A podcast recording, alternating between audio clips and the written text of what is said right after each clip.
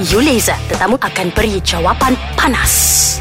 Hello, hai. Assalamualaikum. Apa khabar? Saya Nurul Huda Abdul Aziz. Hari ini saya bersama dengan seorang tetamu yang cukup istimewa. Seorang wanita yang masih muda. Kelihatan muda. Seorang wanita yang gagah dan gigih. Saya perkenalkan Datuk Nurul Hidayah Zahid. Datuk, apa khabar? Baik, Alhamdulillah. Yuyu Nurul Huda versus Nurul Hidayah pada hari ini. Ya. Okay, okay. She has a sense of humour.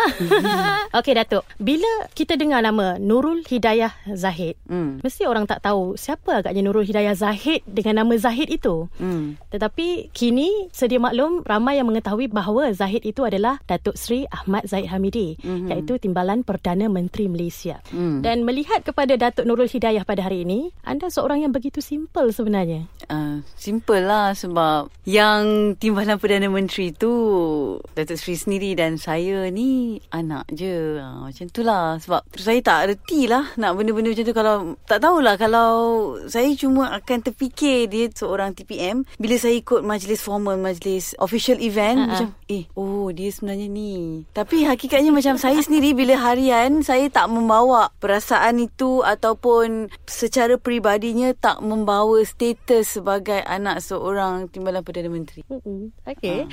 jadi datuk kalau kita melihat datuk Sri Ahmad Zaid Hamidi ya dan uh kita lihat personality datuk Nurul sendiri kita lihat datuk Nurul seorang yang gigih bekerja adakah datuk Nurul makan gaji Okey, macam 15 tahun lepas, ya saya makan gaji. Saya memulakan kerjaya saya 15 tahun lepas, kira hmm. saya habis, saya grad sahaja di universiti dari Universiti Putra Malaysia. Saya terus makan gaji hmm. uh, sehingga pada tahun lepas pada bulan uh, Februari 2016 hmm. saya decide untuk berhenti dan uh, bersama-sama dengan uh, business partner saya mm-hmm. untuk meniaga uh, bidang perhotelan. Oh, bidang perhotelan. Yeah. Jadi, kenapa bidang perhotelan Datuk? Sebab itu salah satu benda yang saya suka. Saya suka melancong, saya suka berjalan, saya mm-hmm. suka design, saya suka creative things. Dan uh, business partner saya seorang yang berpengalaman dalam bidang perhotelan selama lebih kurang 15 tahun juga. Mm-hmm. Dan um, beliau banyak membantu saya dan kita dua orang partner eh shareholder. Maknanya uh, beliau concentrate on operation dan saya concentrate on marketing sales branding bagaimana untuk memperkenalkan hotel-hotel kami Yeah, that's very good. Mm-hmm. Datuk, mengimbau kembali satu ketika dahulu, Datuk Nurul Hidayah pernah menjalani latihan ketenteraan. Mm. Jika tidak begitu sensitif untuk saya tanya, adakah Datuk diberi layanan istimewa? Tak pernah. Mm-hmm. Sebab bidang ketenteraan ni bukan satu bidang yang main-main. eh. Bukannya macam satu aktiviti co-curriculum. Masa saya join Wataniah tu saya tercabar. Saya mm-hmm. dicabar oleh um, abah saya sendiri ketika itu adalah uh, oh. uh, Menteri Pertahanan Malaysia. Beliau kira ada merasmikan satu program Askar Wataniah. Mm-hmm. Jadi menguar-warkan um, rakyat Malaysia yang muda-muda ni semua join. Ketika itu saya tidak begitu muda. Umur saya pada ketika itu 32 tahun. Mm-hmm. Jadi saya tanya boleh ke masuk ke bulan masa tu YB Khairi Jamaluddin sudah mengikuti kursus Askar Wataniah. Ah. Uh, Ah. Jadi saya pun ada teks YBKJ Saya tanya macam mana? Dia kata I don't think so You can do it. Memang susah. Dan tu so, rasa tercabar. Saya rasa tercabar ah. juga. Uh, Masa tu saya lupa Saya ibu kepada tiga orang anak Seorang isteri Dan seorang perempuan. Tapi Yalah Sebab saya ni memang Ambil cabaran Sebab bagi saya Musuh utama Utama kita adalah diri sendiri. Mm-mm. So I take that challenge. I, I told myself No this is like You have to do Nurul. You know Kalau tak sekarang bila So saya minta izin suami Arwah suami pada ketika itu. Saya minta izin abah. So abah kata why not? So boleh ke kat long habis You know Lepas tu saya pergi join um, 240 jam Untuk melengkapkan uh, Title prebat tu uh-huh. uh, Passing out semua Lepas tu Saya sambung Untuk uh, Sebulan Di Apa Pusat Latihan Askar Wataniah Di Ipoh Perak Tambun uh-huh. Ipoh Perak Selama sebulan uh-huh. Lepas tu Kursus bakal pegawai eh, Sebulan Lepas tu saya ditauliahkan Sebagai Lieutenant Muda Dan uh-huh. selepas saya ditauliahkan Sebagai Lieutenant Muda Saya mengikuti kursus Pegawai Muda Askar Wataniah uh-huh. Itu selama 2 minggu Hmm, macam tu. So, ikutlah. Sampai sekarang, Alhamdulillah, saya uh, berpangkat Lieutenant. Baik, Datuk Seri, kita berehat seketika. Nanti kita akan tanya soalan yang lebih mendalam tentang Datuk Seri dan hmm. Datuk Seri Ahmad Zaid sendiri. Seri-seri. Alright, kita masih bersama dengan Datuk Nurul Hidayah. Datuk, jika tidak keberatan, apa agaknya sikap dan sifat Datuk dan juga Datuk Sri Ahmad Zayamidi yang sama? Menarik soalan tu. Okey, sikap dan sifat kami yang sama ni, kami ni pantang mengalah dan degil. Itu sikap dan sifat yang di-endorse oleh mak saya. Dan mak saya sendiri cakap, sepatutnya Kak Long ni lahir jadi lelaki. Kira macam memang macam tu sebab hmm, saya tak tahu itu adalah sikap yang paling semua orang nampak sedara mara kira macam pak cik dengan mak cik pun nampak memang kita orang ni mempunyai satu sifat yang degil dan tak mudah mengalah. Tapi ha. very close. Very close. And um, macam dengan abah, macam dengan Datuk Sri sendiri, saya bersifat terbuka. Ah, ha, kalau ditanya apa, um, ditanya apa je lah. Saya takkan ada secret lah sebenarnya. Ha. Ha. Cuma masa tu tak ada. Tapi antara uh, Datuk Sri dan uh, Datin Sri sendiri, saya lebih rapat dengan Datuk Sri. Ha, bukan rapat yang macam-macam macam tu. Tak ada lah. Tak Boleh ke kata daddy's girl? girl. tak adalah daddy's girl sangat. Kalau daddy's girl mungkin saya tak bekerja ke apa kan. Cuma saya memandang Datuk Sri sendiri sebagai seorang macam idola saya daripada kecil. Sebab saya apa-apa je saya macam nak ikut dia. Tapi saya lupa oh. saya ni perempuan.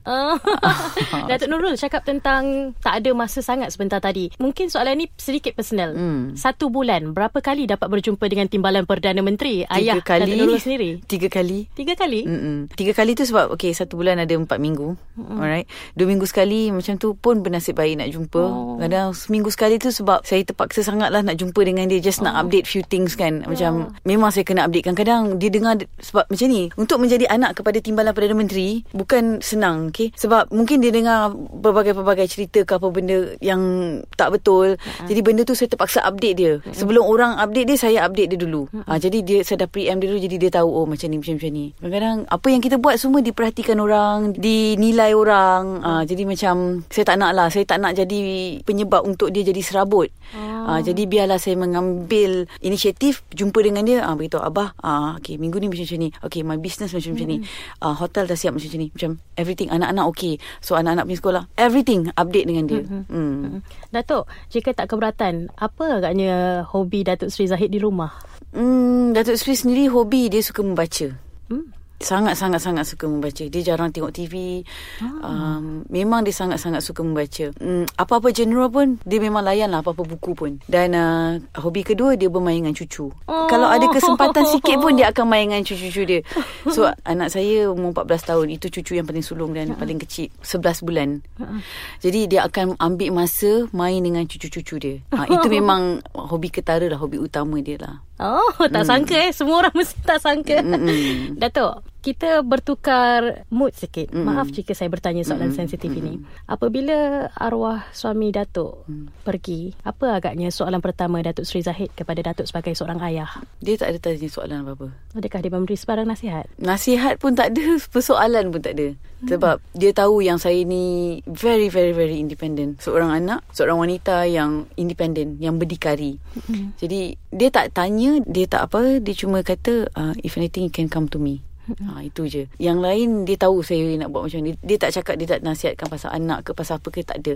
Hmm. Cuma anything you have to come to me. Ha, macam tu. Dia ambil tanggungjawab seorang lelaki. Maksudnya tanggungjawab lead husband saya tu mm-hmm. ha, kepada dia lah. Apa-apa mm-hmm. saya update dia apa. Memang macam tu lah sekarang apa yang berlaku. Mm-hmm. Mm.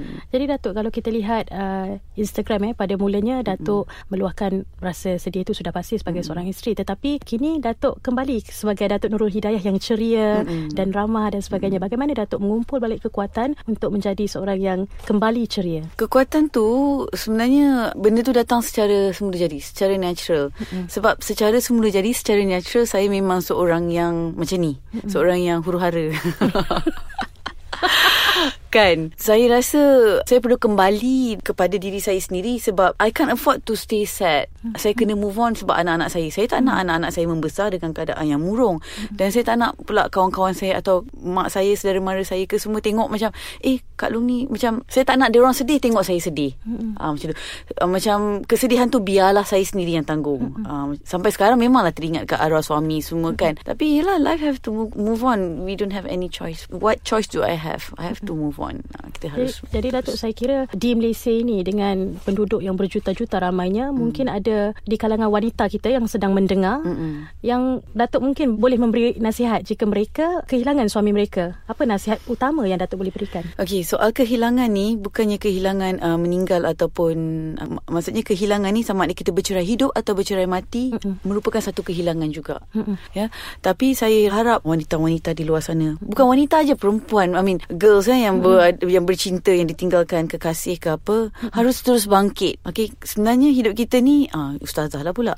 sebenarnya hidup kita ni bukan kita bergantung kepada manusia, kita bergantung mm. kepada pencipta kita, Allah. Mm. Kalau ada agama lain kita bergantung pada Tuhan. Mm-hmm. Eh, kita kita sentiasa bercakap dengan Tuhan dan minta Tuhan bagikan kekuatan pada kita. Bangkit, bangkit. Jangan layan perasaan tu. Mm-hmm. Kerana benda yang paling rugi adalah benda yang kita tak cuba sesuatu. Maksudnya macam kita terus uh, merelakan kesedihan tu bertapak uh, di dalam jiwa kita sebenarnya amat amat amat merugikan. Ya, uh. itu dia Datuk Nurul Hidayah. Nasihat yang sempat diberikan kepada wanita-wanita di seluruh Malaysia. Hmm. Datuk Nurul Hidayah Zahid. Terima kasih Datuk kerana bersama kami. Terima kasih Yuyu.